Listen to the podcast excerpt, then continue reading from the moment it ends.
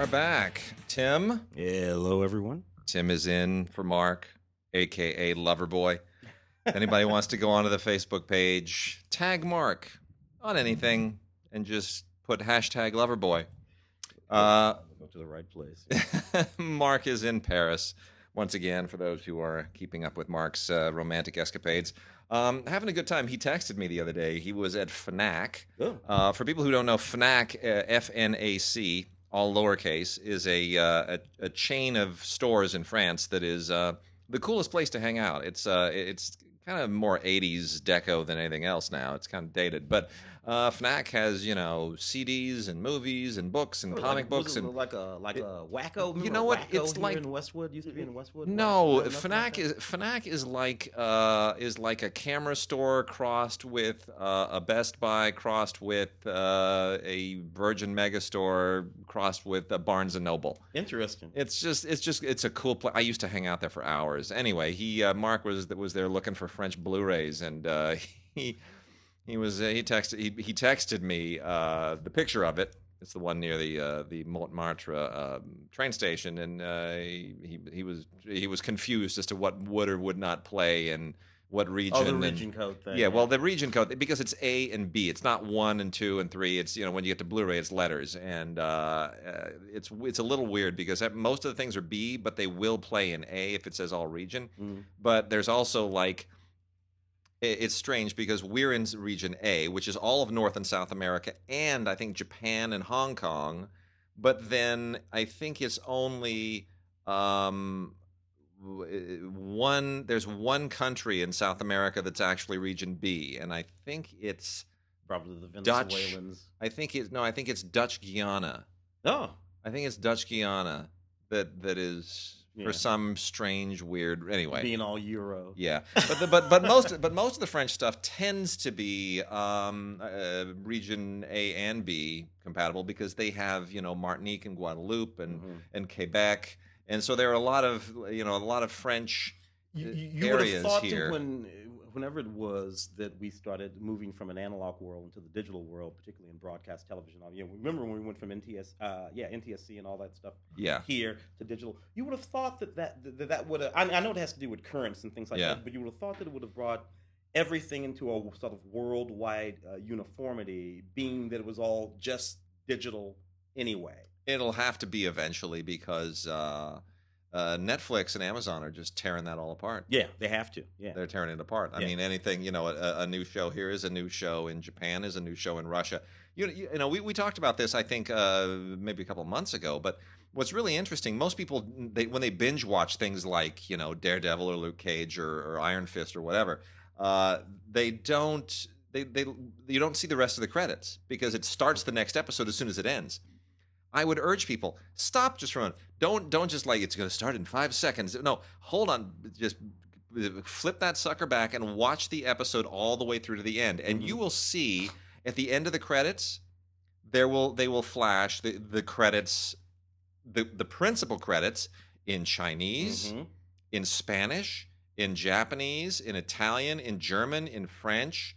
It's kind of weird, and Turkish, in Turkish Turkish too. is very, very sort of interesting too. Because the reason why I didn't think that that would work is because I always just assumed that each of these episodes would have been very different, you know, edited Yeah. differently for each one of these reasons. It never occurred to me that the show that I'm doing. watching here is more or less the same as the show that they got in Turkey. Netflix, Netflix, uh, their whole strategy now is they they you know it's funny because Alonzo, our, our colleague Alonzo, who often does uh, our our uh, Christmas expert, LAFCA colleague and Christmas expert on our Christmas show. So Alonzo was complaining today on Facebook that that Netflix dropped too much stuff today. You know, this five came back and the Discovery and there's like a whole bunch of things that Netflix dropped today, and it's like and and I and I said to him, I said, you know, um, that's because Netflix doesn't want you to catch up. Yeah. They want to bury you in their ecosystem so you never leave. So there's so much stuff on Netflix that you have not seen that why would you ever bother going to the CW or to NBC or anything else? It's the point of having that queue. You can Yeah. put everything you've ever wanted to watch That's it. somewhere in that Netflix ecosystem Yeah. on that queue. You know you got your, that queue, you and you know that there's something else on that and queue. and that said, uh, uh, Filmstruck is uh, is slaying me as well. I, I was telling you earlier, Tim and I saw a, a screening this morning, And uh, last night I was up till three in the morning because I was I was doing some work and then uh, just putzing around uh, Filmstruck and I thought, well, let's see if there's any you know they have little extras on there like there's you know Woody Allen on Ingmar Bergman. It's seven minutes long. Mm. Yeah, it's nice. It's easy. You know, I don't have to sit there for two. I'm not committed to ninety minutes or two hours. And and and, and you know, damn it, son of a bitch! I turn on Filmstruck, and you know, at, at, at one in the morning at midnight, am I really in the mood to watch you know Ingmar Bergman? No. Am I in the mood for neorealism? No. Am I in the mood for uh, you know uh, Jean Pierre Melville? No. Am I in the mood for Muriel's wedding? You better believe it. So there I was at uh, three o'clock in the morning watching uh, Muriel's wedding, which is now on uh, Filmstruck, and that ju- that movie just slays me. It's so funny. Yeah, yeah. That was my. I think that was my first experience with her as an actor. It was that was her her big debut. She'd done like Yeah. a couple of shorts prior to that. Like something you know, Aussie, New Zealand. Type, She was type- 21. type things. Yeah, She was 21. Yeah, Toni Collette. Yeah. Yeah, and Rachel Griffiths was uh, like 24 or 25. You know, she, true, that was one of one of her first things. I mean, they both came of age on that show, Yeah, in yeah, that movie. uh, Yeah, I mean, so such an insanely funny movie, but so bittersweet. Oh, it's so it's just it, and the you know the the thing that still gets me with Muriel's wedding are the looks. So much of that movie takes place in the eyes. Yeah, uh, the eyes, the, you know, the looks from the other girls, the uh, the the scene where she's uh, where where she's you know agreeing to marry that South African swimmer who needs to switch who needs to switch uh, nationalities because you know he wants to enter the Olympics and the you know apartheid and all that.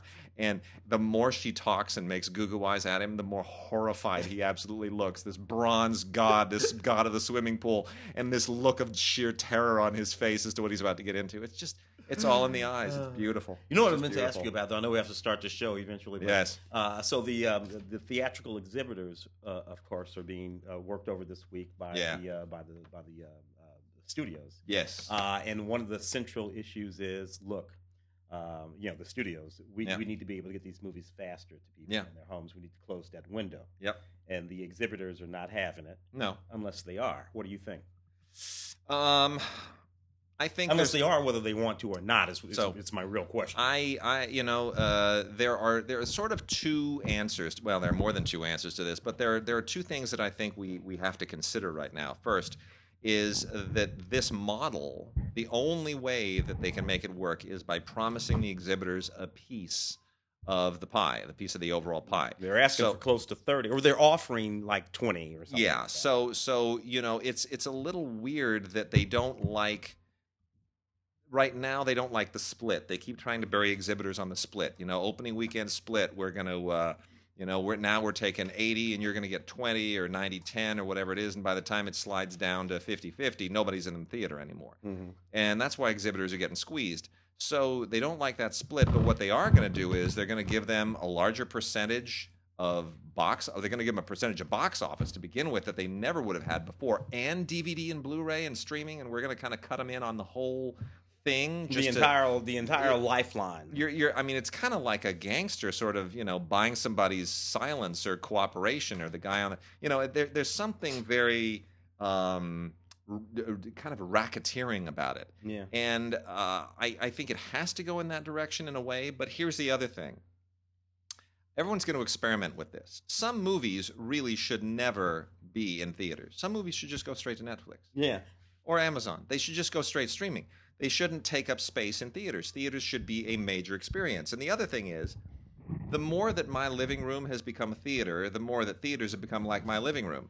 I think we're going to move back to movie palaces and movies that are worthy of palaces. Thus Because- the reclining seats and Yeah, the uh, cocktails and all that business. I can turn my my living room into a theater, but I can't turn my living room into a palace. Hmm. That theater that's turning into my living room, I can take that theater and turn that into a palace. Hmm. I can make that place really amazing. I can, you know, we can start to build a place where 1100 people will gather and will go nuts for something incredible and they'd be willing to stand in line for it, but you got to make that movie.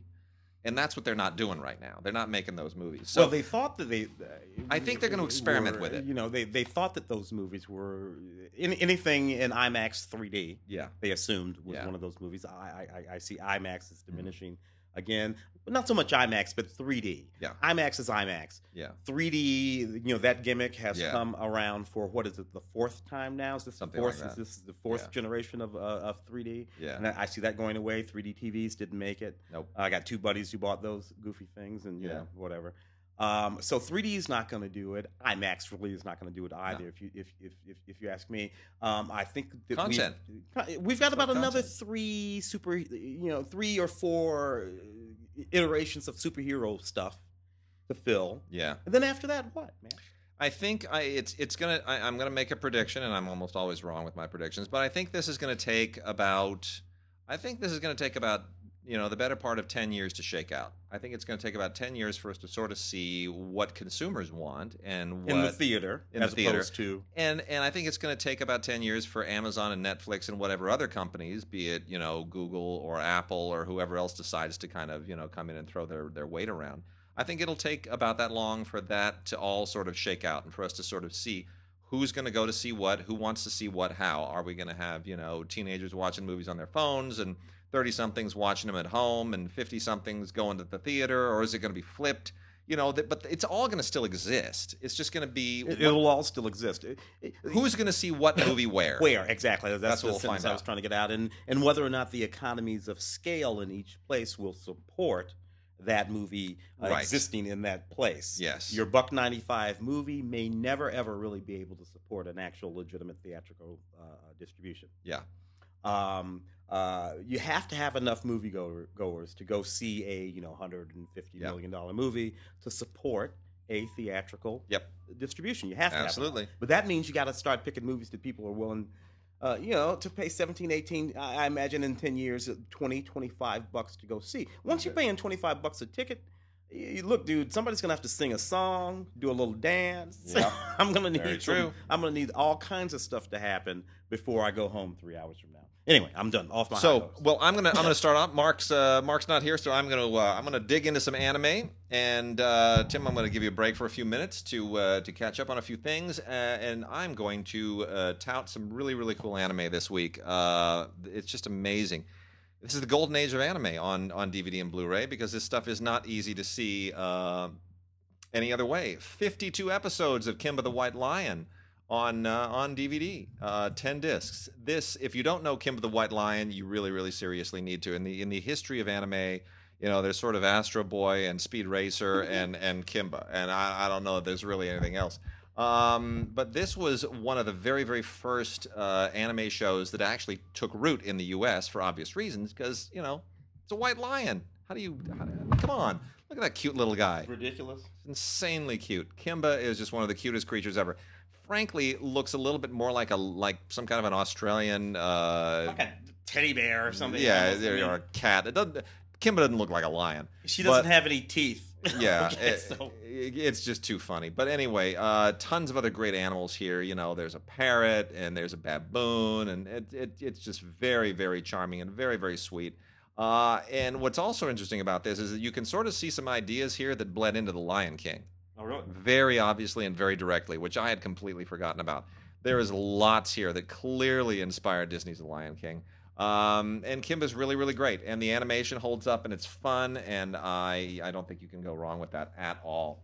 Um, we uh, there's a film that was uh, pushed to us as well during awards season, which I think is really sharp. Did you watch Miss uh, Hosukai? Oh, yeah. It was good. Yes, it was very good. it was really good. I mean, there was a lot of great anime. I was going to say that you know, tough for it that there was so much great animation I mean, last year. Uh, I mean, the the, the Red Red, Turtle. Red Turtle, and then uh, even the American films. I mean, I like Kubo and the Two Strings and Zootopia. And, My Name and My was the one that everyone loved, Yeah, really loved in our group. Uh, Zu- uh, uh, my, uh, Zucchini. My life is a zucchini. Yeah. another outstanding. So uh, Miss Hosukai is really, really great. This is uh, from the same people that did Ghost in the Shell, which is now out in a live-action version Yeah. with Mm. uh, Charlotte Scarlett Johansson, which everyone is. Controversial, controversial. Yeah, because she's not Asian. But uh, anyway, It's funny because today when I heard people talking about it, they were more upset because she's sort of like fake naked through most of the movie.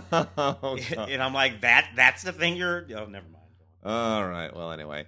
Um, so uh, the um, this is a this takes place in feudal Japan. The artwork is very much designed to emulate a lot of that the painting, that really gentle, uh, artwork for, that we associate with feudal Japan. That you know is al always when you whenever you go into like a very very old Japanese restaurant or something, you see it on the walls. It's beautiful. It's very fluid, very poetic. So that's that's what this animation is designed to emulate, and uh, it is really really beautiful.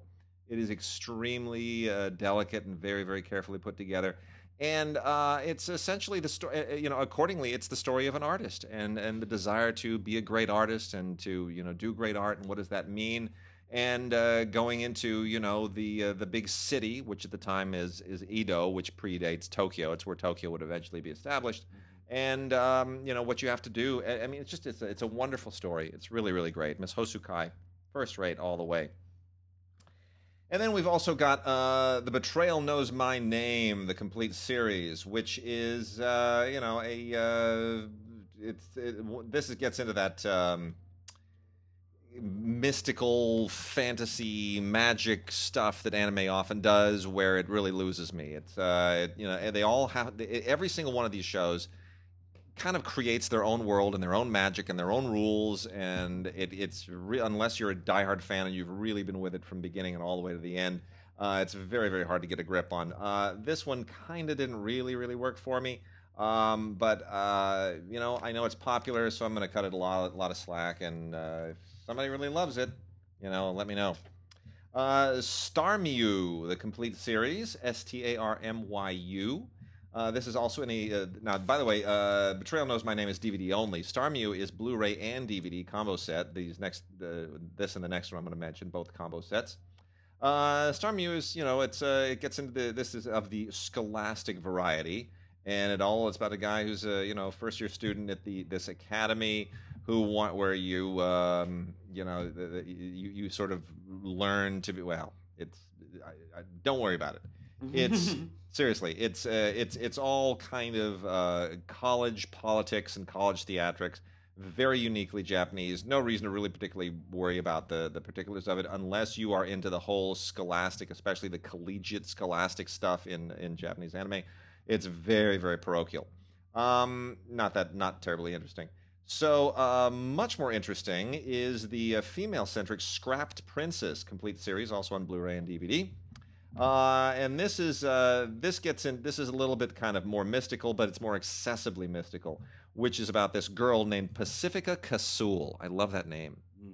Uh, Pacifica Casull is um, she. It's like the inverse of the Luke Skywalker thing. The the uh, the inverse of the uh, Joseph Campbell stuff.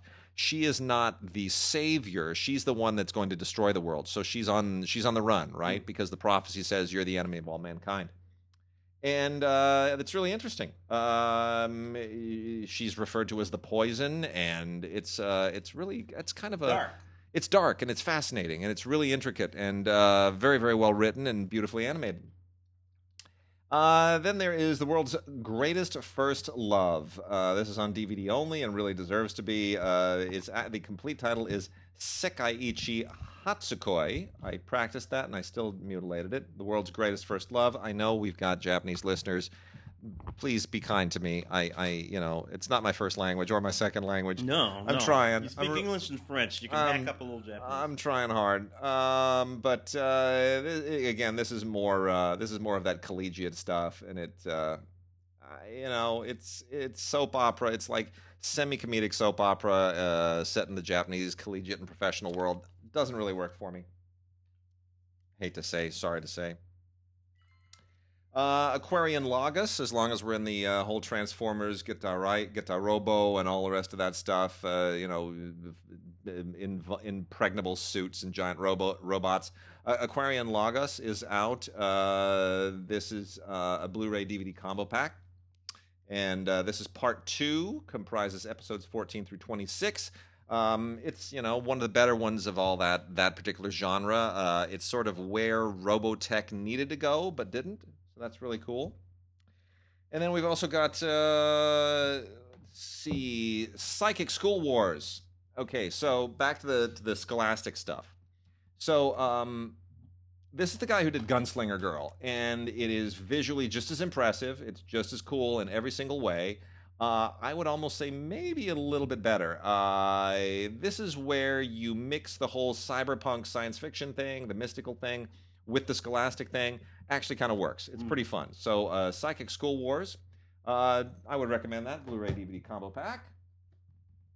Japanese kids just must have a terrible time in school. I mean, I'm so glad that I didn't have to go. I went to some tough inner city schools, but I think they sound easy. Yeah, to some what these Japanese kids had to deal with. You know what? It's it's uh, life in Japan is is a is a whole different deal, man. I Yeah. mean, every there, there what there was so- it's just every time some strange new thing happens, it starts in Japan. Some new cool invention starts in Japan. People using their phones to you know buy cars online at an auction site that happens in Japan. And there's something. What was this? What was this? The, the new thing. The the, the two thousand dollar melons. Have you seen this? No, this is new. These are these like gourmet melons that are that are farmed into certain shapes. Like they will build a box, and it's like a, it's like a melon that's shaped like a strawberry, a melon that's shaped like a like a like a, a pyramid, a me- like these gourmet melons. But people pay like the equivalent of two thousand dollars for a single Grown melon. this way, not carved this way. No, grown this way, picked off the vine. grown.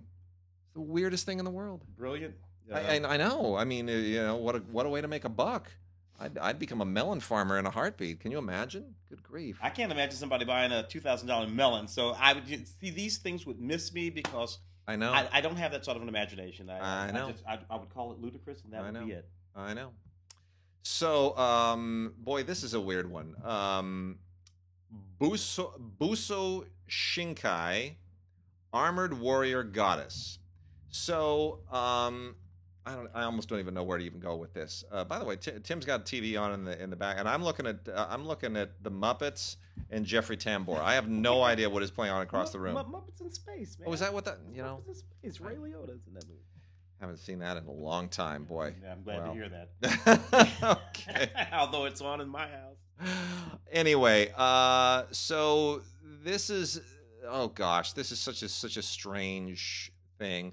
This is about little tiny android women that are six inches high, and um, they're they're like I mean they're not really toys. They're they're on they're they're androids. They're six inch tall android women Yeah. and um there's it, it i and that's there you go i i just don't know i you know it's the strangest thing anyway they're they're gorgeous and they're hot and they're cool and they have you know the, the obligatory mechanized suits and the whole deal but um you know the whole um gundam thing it's very very gundam inspired but they're little tiny women okay I'm sure this. I'll, I'll tell you who's not tiny. The not tiny women are the uh, the the little the little cute little floozies, the little big-eyed blonde floozies in uh, uh, Prisma Illya. Oh gosh, I can never do this one. Prisma Illya two-way hers. No, I'm, I know that's not. These titles just always kill me. But Sometimes you know I what? think it's just a phonetic. It just must be. phonetically hacking things up. you know, uh, look, the it's a little bit of magic, it's a little bit of cute girls, and uh, a, a lot of really fun animation and some kind of silly humor, and uh, you know, it's uh, it's anime. It is a thing. So, Attack on Titan is uh, a, a pretty pr- terrific concept. The, the the whole Attack on Titan thing has really um, really taken off. What I'm not sure about, and maybe I'm wrong on this, is the uh, this Attack on Titan junior high thing that they've come up with, which is extremely peculiar. Um, uh, email us at gods at digigods.com. Let me know if you've seen this and if you have any understanding for it, any affinity for it. The thing I always like about Attack on Titan, if you follow it, you know the Titans are this certain this this alien race, and they're kind of stupid, and uh, they eat people, and there's a whole whole mythology to it. Uh, but Attack on Titan uh, here is they completely reimagine the whole concept into this very strange little junior high thing, which is common in anime, but uh, I don't know that this works. It's it tries to be funny where it shouldn't be funny. It tries to tie in with the the whole Attack on Titan world. Seems to be kind of a reconsider. It's like you know, Mark and I make fun of this all the time. It's like with the the uh, uh, like Baby Muppets or the uh, the Mm. junior teenage uh, Uh, DC Ti- yeah, yeah, heroes. yeah. Like we got to make or, or like uh, Tiny Toons, right? Tiny It- like if Fir- something That's the first one, yeah. if if something works in an adult format, let's make them all children. I don't think that's a good idea. Not necessarily. No. No. Particularly if you is, is if as children versions of the adult thing, they do all the same stuff.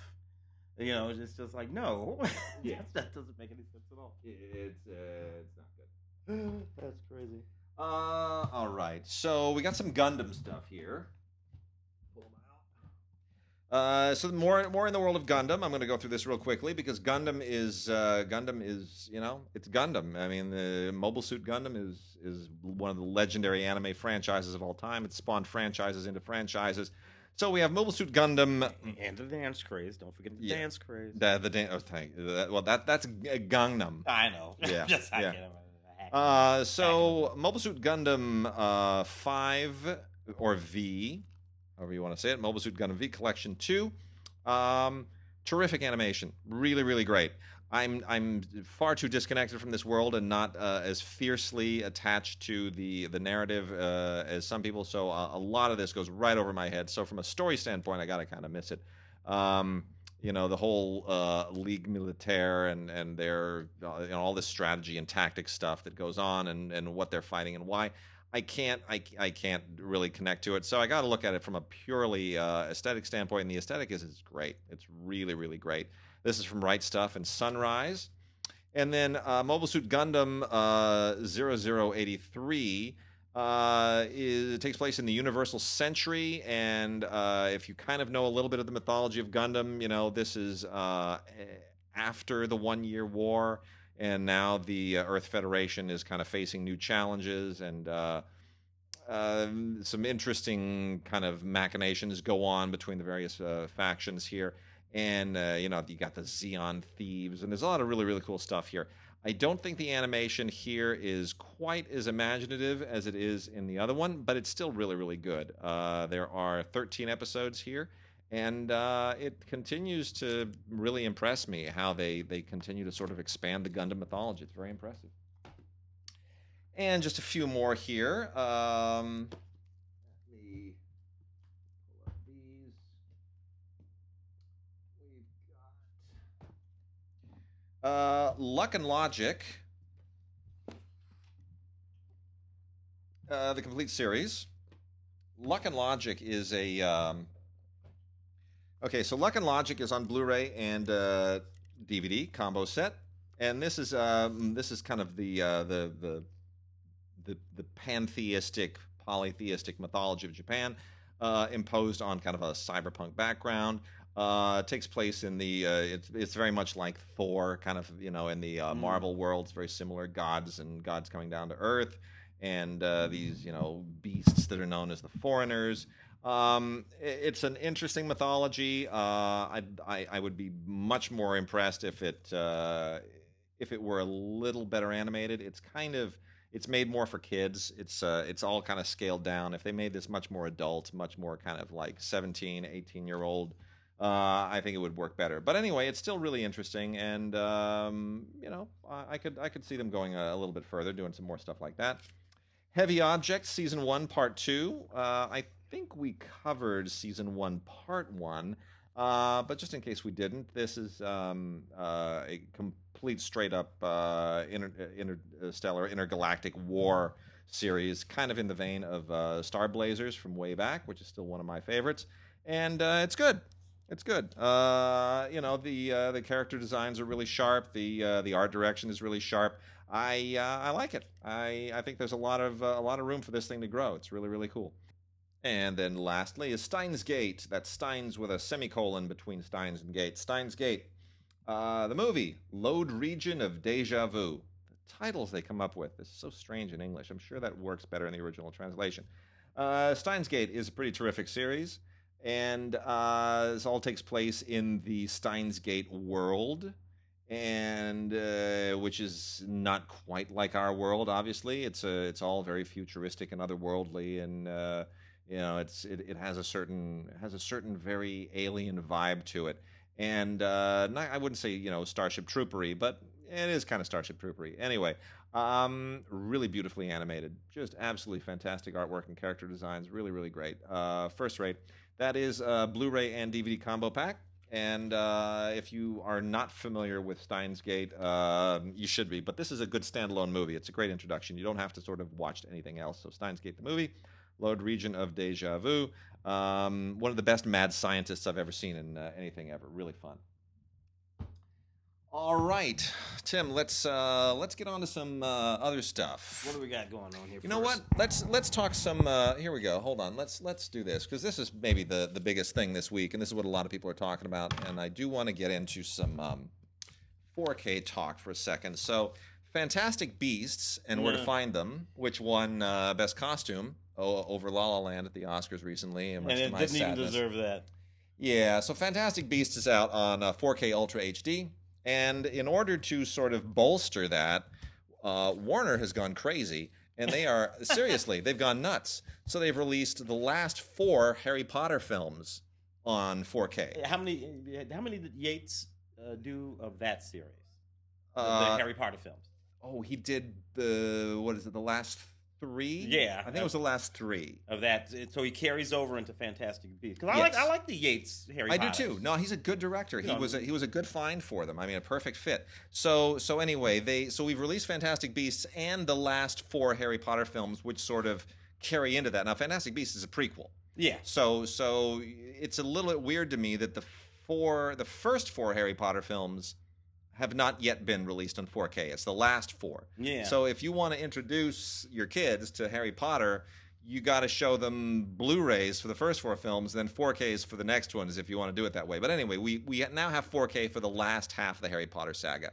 So all of this is out.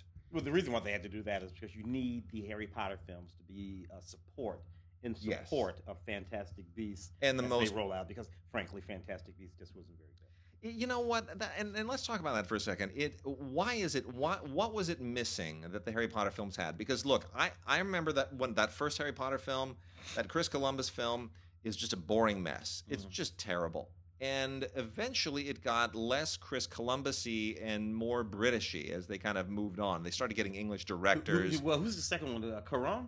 Cuarón was the second Yeah, one. the Sarong. Yeah, yeah, and yeah. and So very, very good. Yeah. and uh, you know, it, you know it, it eventually kind of found its sea legs. I still think Prisoner of Azkaban is the best one. But you know what I think it really is with respect to the Harry Potter uh, um, uh, films is that they follow the books in chronological order, Yeah. and the books get better as as they go.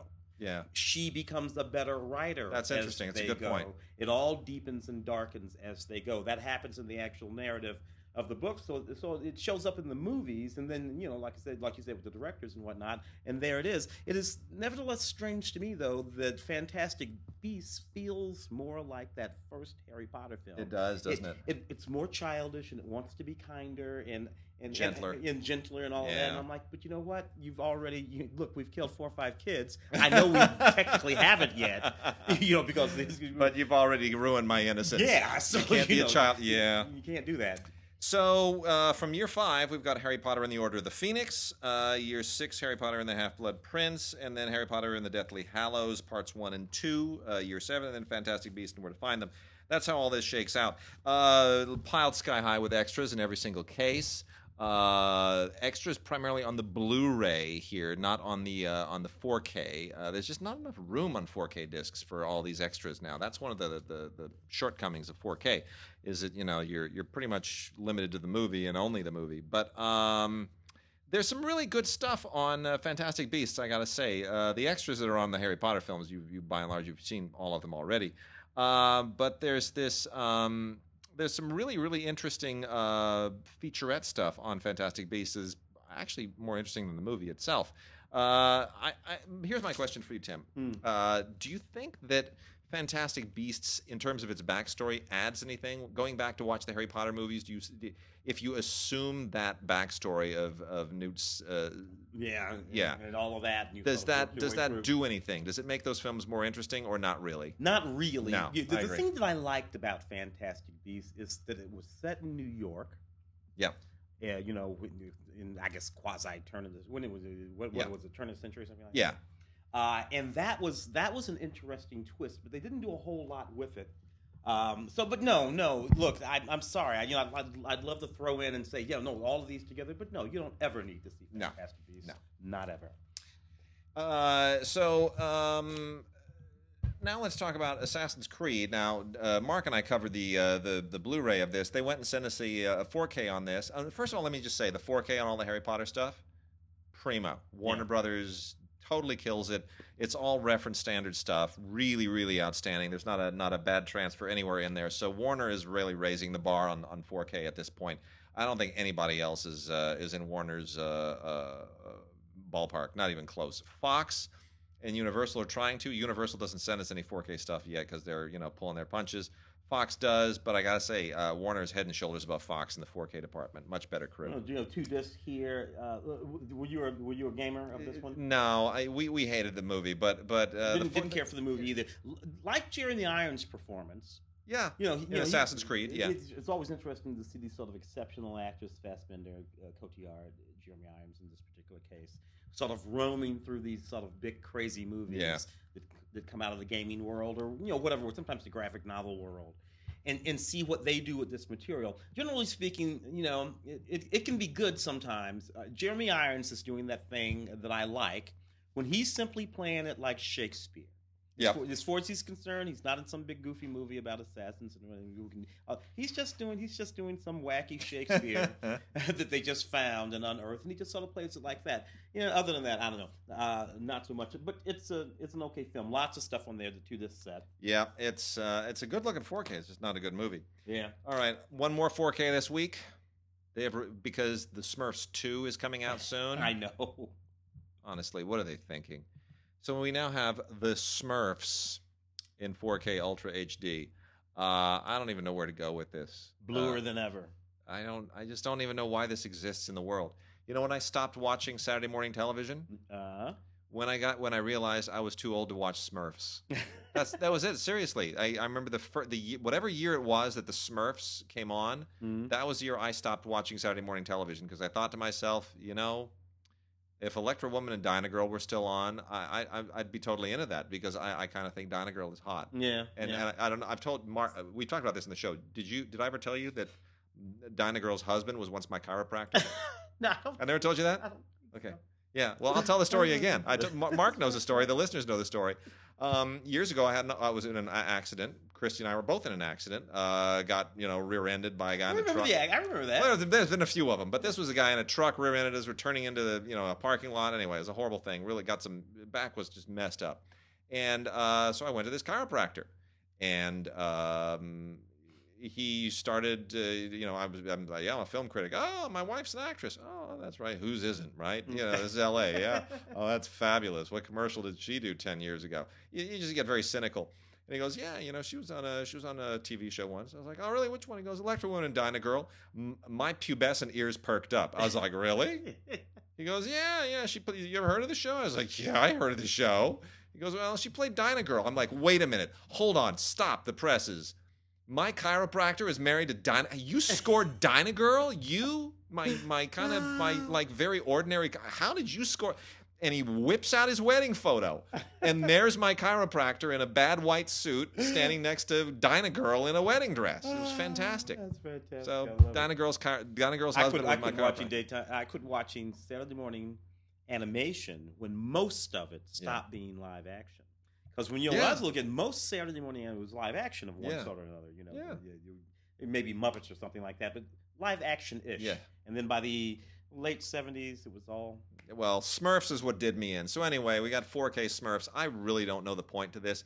It, it, it does it look good? Yeah, it's it's meticulous animation. I mean, I'll give them that. It's really really great animation, but I, I just don't I don't get it. Uh, you know, you got uh, you got a Blu-ray on, with the movie and special features, and then a 4K disc with the movie only. Uh, this is from Sony, um, and it's just you know they for example. You know what they call the bloopers on this thing? They have they have an outtake reel. They are blooper, B L U Oh, E. yeah, yeah, yeah. Oh Why did I do gosh, stop it! The whole thing. It's just really insufferable. should've saw that. All right. Well, anyway. Um. Oh? Rogue One. Oh yeah. Uh, taking a look at Rogue One here, uh, Blu-ray DVD. Look, uh, first of all, Rogue One uh, prequel. I didn't think it was the worst movie in the world, but frankly, again, I've seen this movie already. I saw it in 1977 when you called it Star Wars.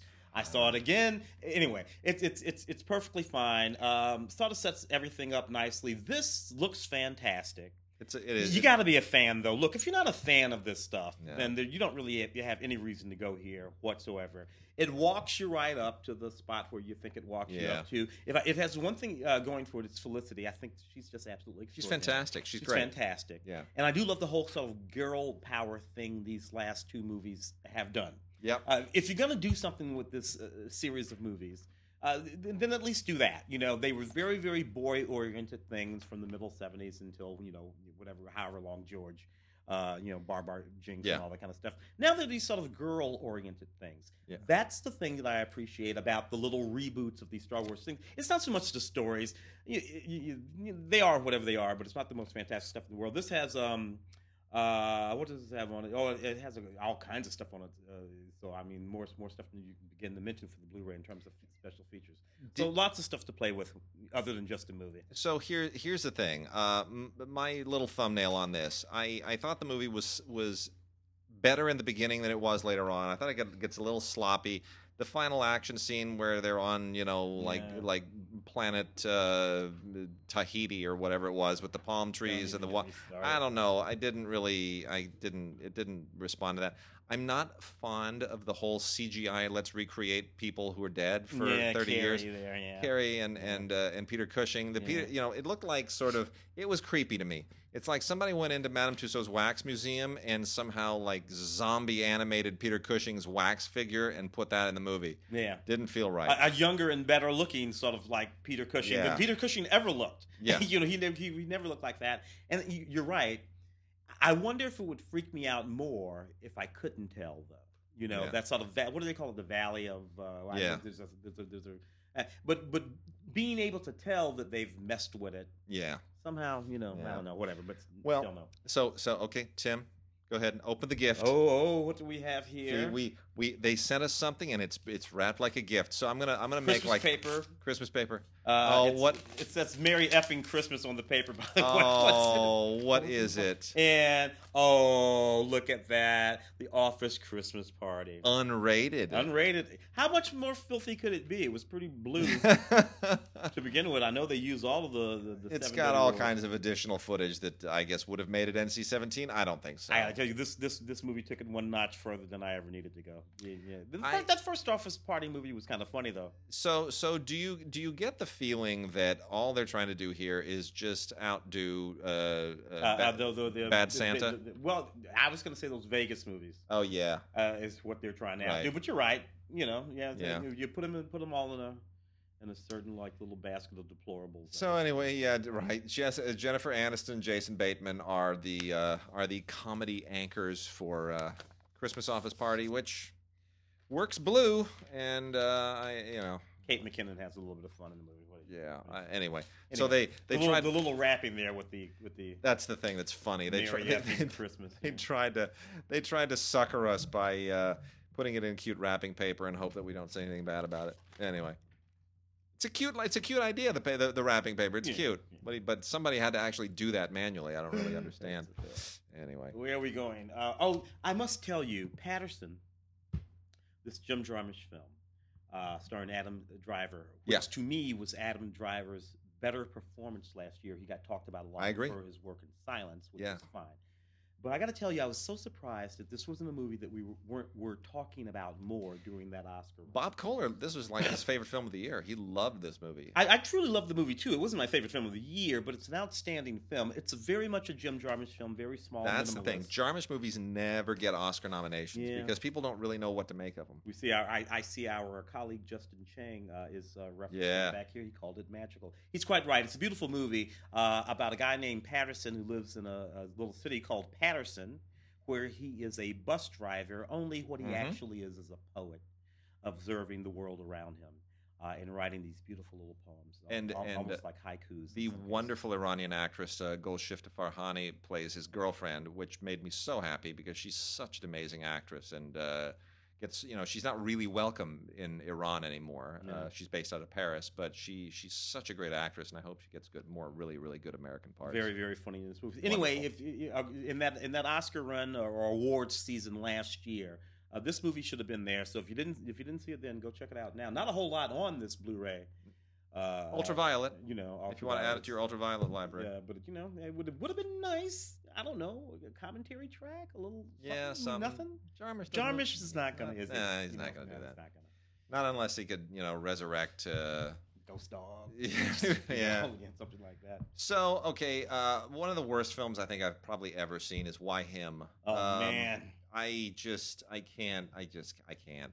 Okay, so the the, the premise here, uh, this, and I, I almost wanted to go overboard on the way that I reviewed this at the time on the radio, but the I didn't. So, why him basically is a premise that we have seen a thousand times, and it's it's it's a premise that grows out of the 1960s, which is the very conservative, greatest generation dad whose precious baby girl brings home a boyfriend who is boom fill in the blank Yeah, fill in the blank. a hippie, another race, a foreigner. Sometimes uh, they play it for comedy. Sometimes they play it for drama. But Yeah. it's the same. It's all the same, and it starts with guess who's coming to dinner, Yeah. and it continues with All in the Family on television, and uh, it goes right on up into into you know more recent stuff like Meet the Parents.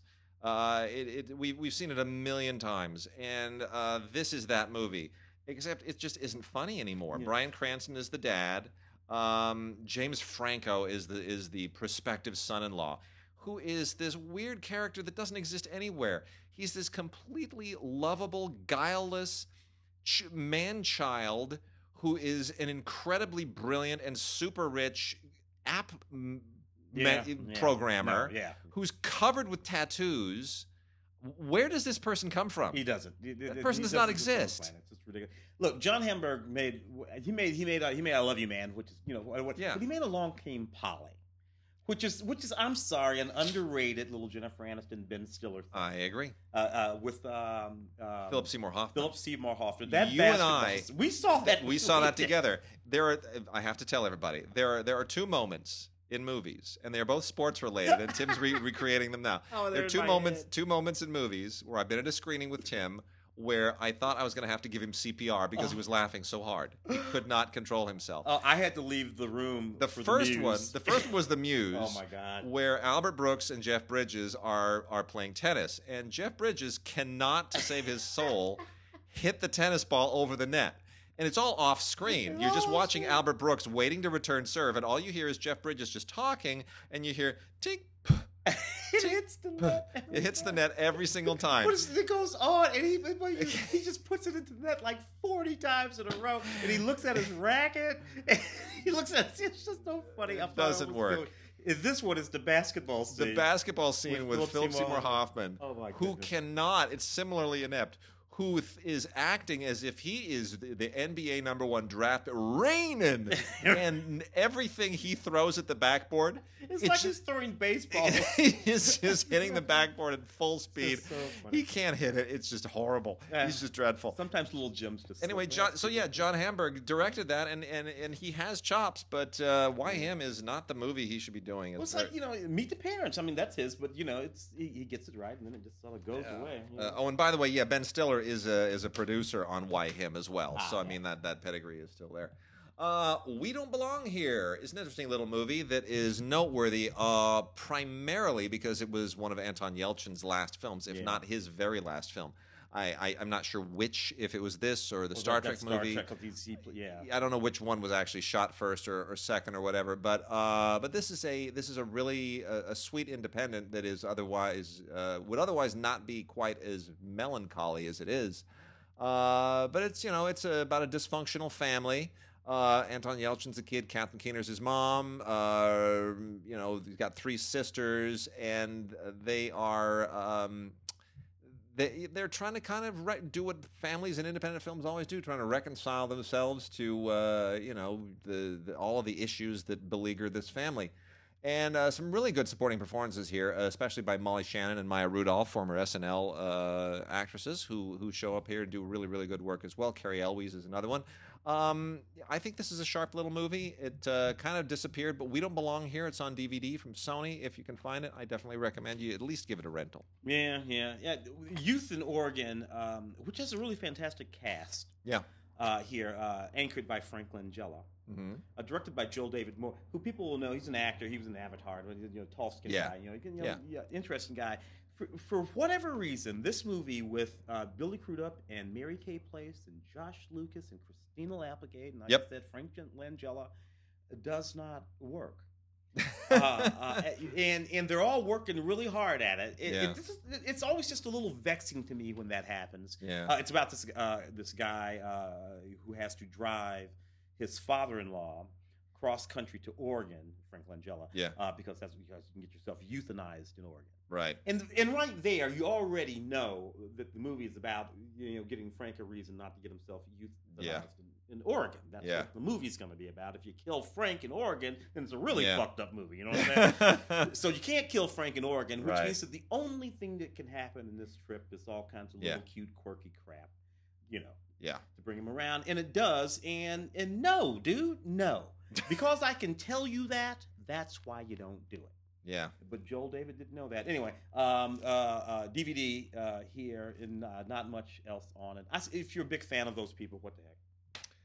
All right, uh, Tim. Uh, we got the we got three LGBT titles. We got classic movies. What do we hit first? Let, let's do those. Let, us let's let's jump over here. Well, one of these, a little lust, a little lust, uh, is Veronica Peretti's first film. It's not. It's it's kind of LGBT, but it's really and it is about homophobia, but it's also about bullying. Uh, it's about a little boy, a 16 year old boy. Uh, who is, you know, trying to do what all 16 year old boys are trying to do get laid. He's trying to get laid by this other really cute boy. Uh, uh, but more importantly, he's, he's, he, he is witness to and, and engaged in uh, this sort of bullying dynamic going on in the school. And that's the more that's the more interesting thing about this movie is the bull, the bullying thing. A lot of times we, we think that that's only relevant within you know whatever culture it is that we're in. Uh, but it's a thing no matter what's going on. You Yeah, know, the, yeah. the gay kids sure. are, are bullying the crap out of each other too. And it's sort of interesting. Italian with English subtitles, uh, TLA releasing. Uh, not a whole lot else on it, but it is incredibly, uh, not incredibly, but it's fairly, I will call it fairly funny, actually, is what I'll say about it. Uh, then we have uh, Fairhaven. It's about a young man who comes back to his family uh, farm after having been gone for a very, very uh, long, uh, for a long time.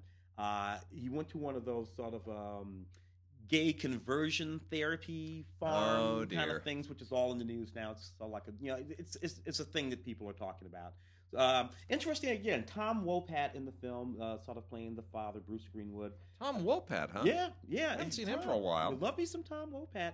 Uh, Josh Green, Gregory Harrison also in the film. It- you know, it's an interesting subject. This is a little, um, a little on the nose for me. It has no gray areas in it, uh, so you know that's that's a little tough for me. Director's commentary and some behind the scenes stuff, deleted scenes, cast interviews, uh, and Tom Wopat, who also is quite, a pretty good sort of country singer. Tom Uh, Wopat's a great singer. yeah, guitar Yeah. playing singer. Yeah, I- I'm, I'm glad you know. I like that. Um, uh, does a song uh, um, uh, for the film, and that song is also on the DVD here. Um, Fairhaven, pretty neat. Uh, right there, and then if, I, if I'm not mistaken, I've got one more here uh, called Bromance, and Bromance. Well, this one is a little bit more. This is the gayest of the gay films we have here. Oh. It's, it's- it's- it's extremely gay, which is which is uh, uh, only my way in saying uh, uh, of saying that the sort of um, physical relationships are at the forefront of this movie.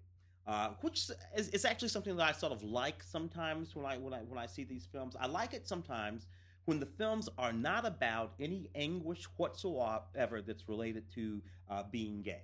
Uh, th- nobody's When they don't anguished about- overplay it. They don't overplay it. Nobody's Yeah. coming out. Everybody's already out. Everybody's Broke, Brokeback, Brokeback Mountain kind of could fall into that a little bit. I to a certain to a, certain, extent, yeah. to, a, to a certain extent, and that's where this one is. This is you know it's it's sexy, it's funny, it's romantic, but you know these are just gay guys hanging around being gay the way gay guys are gay, Yeah. and and it's funny when it's funny, and you know a little bit of drama and all that kind of stuff. But that's all that's all it really is. Neat. Uh, again, TLA uh, by Lucas Sant- uh, Lucas Santana Anna. Very interesting. Uh, so before we get to the classic movies, I got some uh, kid vid here. Haven't done kid vid in a while, so I can I can go through this pretty quickly. Uh, people who have kids, as I do. Uh, here are some things to be recommended, not recommended. Got a new version of Heidi out uh, with Bruno Ganz of all people. Is Shirley Temple? No, this is brand new. Brand new, brand new Really? Heidi. This is a brand new Heidi. I missed that. Uh. I've seen probably 17 or 18 different uh, variations on this tale. I grew up with it. My mother, of course, was German, so I know this story inside out, upside down. Um, and it's been done, you know, uh, never great. And this one's still not great, but it's okay. It's better than better than most. And Bruno Ganz is terrific. I mean, Bruno Ganz, of course, played Hitler Yeah. most famously, and also played an angel in Wings of Desire. He's a Yeah. great actor, fantastic Swiss actor.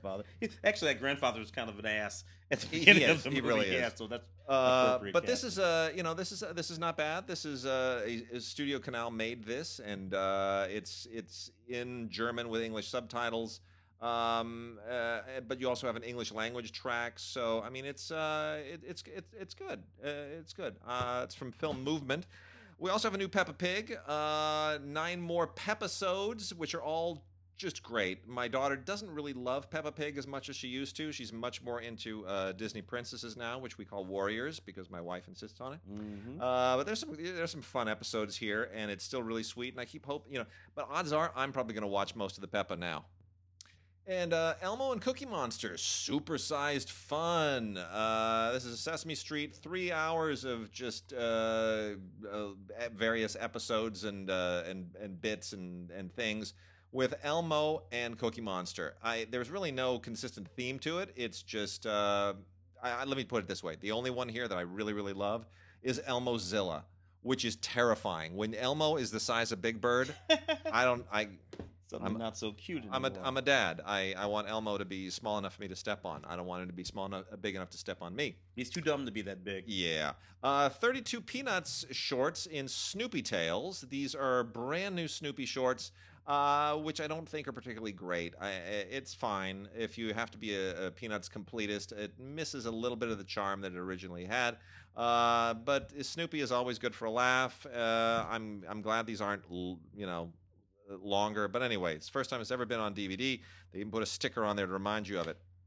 Uh, the Swan Princess, Royally Undercover.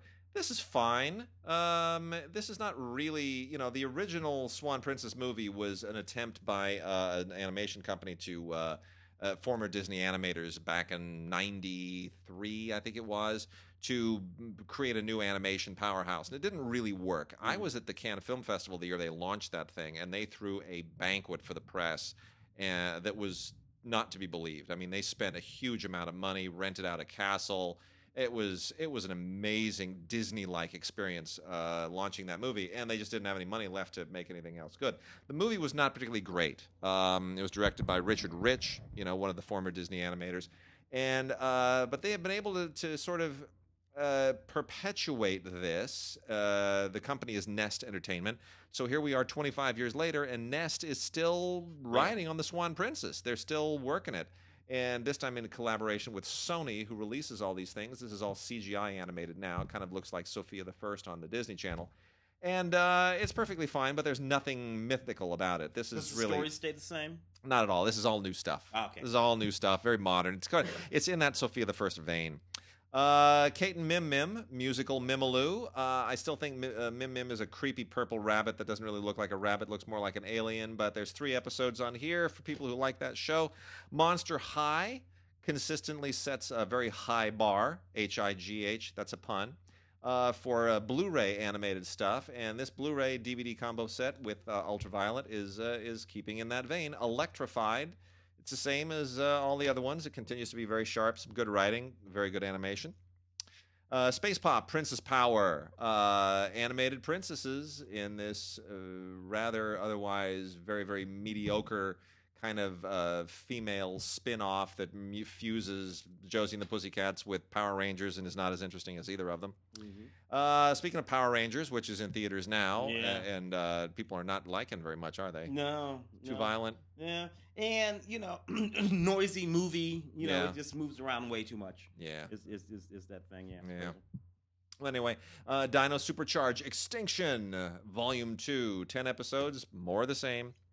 This uh, this com- this uh, marriage between the World uh, Wrestling Entertainment and uh, Donald Trump. uh, no No. And uh, Warner Brothers Animation is very weird. Hanna Barbera keeps getting we get like Scooby Doo and wrestlers So teaming it's up. like Jetsons. This is the Jetsons versus the WWE and Robo WrestleMania original movie. It's very strange. Uh, the WWE, if that's still in existence in like 350 years when Yeah. we're zipping around and, and uh, it's just very odd. Uh, but it's an alliance that apparently has been paying dividends because wrestling fans love them some animation. Yeah, but the I guess. Jetsons. I, you know, Scooby Doo. Okay. I, you know, I don't get it. I'm gonna- Flintstones. I'm gonna stay out of it. I'm staying out of it. uh, from Paw Patrol, Nickelodeon, Pups Save the Bunnies. This is really for little kids. Even my daughter looks at this and says, "Yo, you think I'm a baby?" Seriously. Uh, and also from Nickelodeon, but skewing much older, are uh, Tales of the Mutant, Teenage Mutant Ninja Turtles, Super Shredder. Uh, this is a little bit on the scary end. I was surprised at how kind of violent and graphic this was. Uh, there are uh, uh, like 10 episodes here, 11 episodes, and it's great animation, surprisingly good, but they're really kind of pushing the envelope with that. And then lastly, a quartet of PBS kids shows Pandemonium from the Wild Kratts. Uh, Odd Squad, the movie, live action. Don't like Odd Squad very much. It's kind of pretentious kids. Uh, from uh, Daniel Tiger's Neighborhood, Daniel Visits the Farm. That scores even younger. My Mm. daughter won't even talk to me anymore if I make her watch that.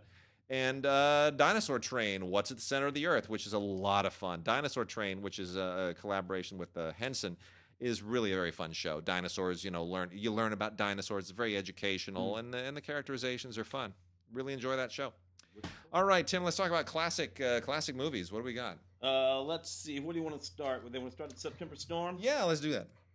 So, uh, September Storm, Byron Haskin film. So anyway, this is this is about this guy. I remember this movie. This is from like 1960 or something like Yeah. that. This is a movie about this guy, black and white film, um, who uh, working on this yacht.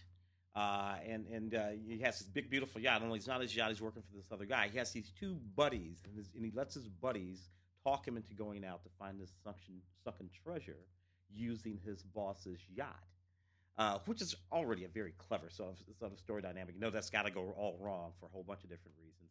And but it's sort of neat in that way. Anyway, um, uh, it was in 3D way back in the day. I think one of the first iterations of, of 3D, maybe the second iteration of 3D, Yep. or a carryover from that sort of mid 50s 3D. Uh, in, in, in any case, uh, it's a really, really neat kind of movie. I like it quite a lot. That the, the there is in fact a big gigantic storm in the movie, and it's kind of gripping. It's a high seas adventure kind of thing that's going on there. Uh, all kinds of special features on this, uh, uh, in, including uh, some theatrical trailers from way back in the day, uh, a black and white spot, uh, uh, an animation, some other 3D shorts, uh, an interview from Tony Solomon, and, from director Lewis Gilbert, who I've, I've always been sort Yep. of a Lewis Gilbert fan. Yep. Uh, so pretty neat. That's um, from Kino Classics. Very nice. And then uh, also from Kino, we have uh, Philip Kaufman's The Wanderers. Oh, Ken Wahl, dude. Uh, you know, That's my first Ken Wahl movie. yeah. Who went on to play uh, the wise guy? I wise guy on TV. television, yeah. And Uh, and Philip Kaufman, of course, you know, the right stuff, Invasion of the Body Snatchers, Unbearable Lightness of Being, Henry and June, one of my all-time favorite directors. I mean, just an amazing I mean, talent. Philip Kaufman is the guy that created, because of him, the NC-17 because of Henry and June. He's also he also created Indiana Jones. People don't realize Yeah, that. That yeah. was his character. He was sitting around on vacation with George Lucas at some point, and uh, they just started talking about it. And he's the guy that came apparently alleged, as the story goes, he's the one that came up with Indiana Jones, which is why he gets the co-story credit on Raiders of the Lost Ark. But everybody still thinks it's just a Steven Spielberg movie. No, Yeah, nope. It was it was Lucas and Kaufman. Uh, in any case, uh, The Wanderers is a really sharp film. Uh, also has Karen Allen in it, young, very young Karen Allen, and it's just really sharp. From 1979, uh, feels much more like an 80s movie. They did a complete 2K restoration on this, and it just looks beautiful. It's absolutely fantastic. takes place in 1963. Has that whole period vibe to it. It's uh, it's just it's just a really really really great film, and um, that was a Richard. That was a Richard Price novel, you know. Yes, it was. And this includes not only the two hour release version, but the uh, theatrical pre the, the non theatrical preview cut, which was six minutes longer. This has that on it as well. And that's kind of a legendary lost film in some quarters because there's some stuff in it, which I won't mention, but there's some relevant stuff in it. So, uh, serious fans of Kaufman and mov- film history in general will just get such a kick out of this. It is such a perfect period recreation of and, and such a fascinating movie. Uh, a John Wayne classic here, Dakota. Um, a, a film that I really, really like because of what it's about. Yep. Uh, this film is set during that period in the late 1870s when the railroad people, Mhm. the oil people, and the cattle people, the land barons were Yep. all going at it. Yep. Uh, and, and and what was more or less a sort of wild, wild west, you know, crooked this and crooked that, and they're fighting over the town of Fargo. Yeah. You know, uh, who, who who is going to control Fargo? Will it be the Mhm. wheat farmers? Will it be these? And, and that stuff is really interesting because there's a lot of history in that stuff Yeah. and um, and a lot of the reason the way the reasons why our nation looks the way it looks today has to do with the kind of stuff that's going on in this movie. It's fascinating. Not to mention this is just a rip roaring badass movie. Uh, um, audio commentary uh, by Western historian Toby Roan, which I think is an interesting thing they brought in that Western historian to talk about it. Joseph Kane directs. Uh, 1945, this film. In my mind, this film was older. In my mind, I thought this film was from the mid 30s. Right. But no, 1945. So there you go. And the uh, the last two from the uh, Kino Classics line, 1972's very underrated ZPG, Zero Population Growth, which is uh, belong Steiger. Uh, uh, Oliver Reed and Geraldine Chaplin. Geraldine Chaplin. wow. Yeah. I'm thinking of something else. This is uh, this fe- this is very much in that in that dystopian vein that we were getting at the time, right? The, I mean, uh, Soylent Green, Omega Man, Logan's Run. There was a lot of stuff at that in that uh, in, in that time that was very much of that vein, and this is in keeping with that. Oliver Reed is creepy as can be in this thing, uh, and Geraldine Chaplin, you know, just a few years after Doctor Zhivago, terrific as well. Um, it, it's it's much more like a kind of a, a 70s version of uh, Brave New World. Very very very cool. So this has an audio commentary by historian Steve Ryfle and uh, a trailer gallery that's really, really a blast from the past. Interesting movie, fascinating, really like it a lot, highly recommended. Uh, And then lastly, you got another one over there? Okay. yeah, then lastly we got this. You know, we're gonna have to pop that to next week. I think Okay. we're gonna run out of time here. But uh, Alfred Hitchcock's Lifeboat is finally out on uh, on uh, Blu-ray. Hitchcock has his cameo in here on the back of a newspaper. My favorite Tallulah Bankhead. It's great. So, uh, but otherwise, this is uh, you know, it's it all takes place on a lifeboat. It's a bit of an experiment, but it's worth checking out. Uh, it's not Hitchcock's best film, but a lot of people really, really love it. Uh, it was right before he made the the big jump to uh, to bigger, more elaborate thrillers. Came on the heels of Rebecca. Very interesting movie, uh, but not a great film. Has a commentary by a film historian and uh, some interesting interviews, and uh, another commentary by a film professor named Drew Casper. And that's it. We will see you next week.